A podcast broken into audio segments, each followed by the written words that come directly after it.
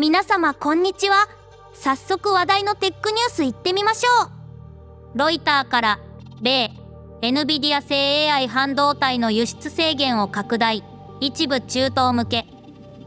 米政府が NVIDIA の AI 半導体の輸出制限を中国だけでなく中東の一部の国にも拡大するというニュースですね。これは国際的にも影響が大きそうです。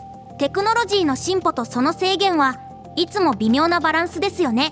続いてはアップル 3D プリンターでウォッチのフレーム製造試験。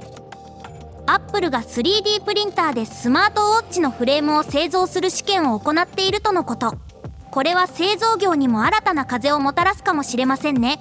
個人的にも 3D プリンターの進化が楽しみです。続いては中国当局バイドゥの AI チャットボットを認可。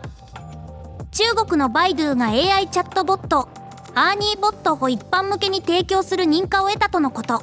AI の進化とその認可は今後も注目されそうです。続いてはメタから中国法執行当局世論操作スパモフラージュに関与。中国の法執行当局が世論操作スパモフラージュに関与しているという報告。これは情報の信頼性に影響を与える重要な問題ですね。続いては中国半導体株が急進。ファーウェイ新型スマホが 5G 対応の可能性。中国の半導体株が急進しているとのこと。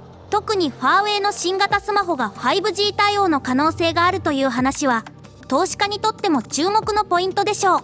続いては企業のチャットボット採用にサイバーリスク。米当局が指摘。企業が AI チャットボットを採用する際のサイバーリスクについて米当局が警告を発しています。セキュリティは常に気をつけなければならない問題ですね。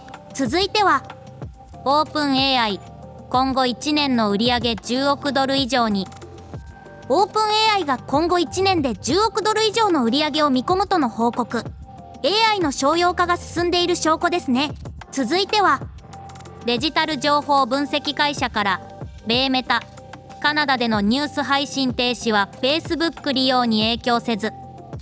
米メタがカナダでのニュース配信を停止しても利用状況に影響がないとのデータ。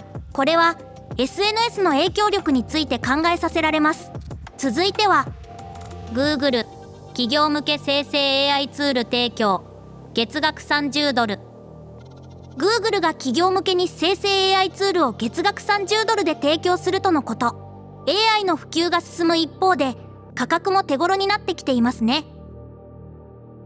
今日のテックニュースはここまで。テクノロジーの進歩と影響から目が離せないね。チャンネル登録と高評価よろしくね。それではバイバーイ。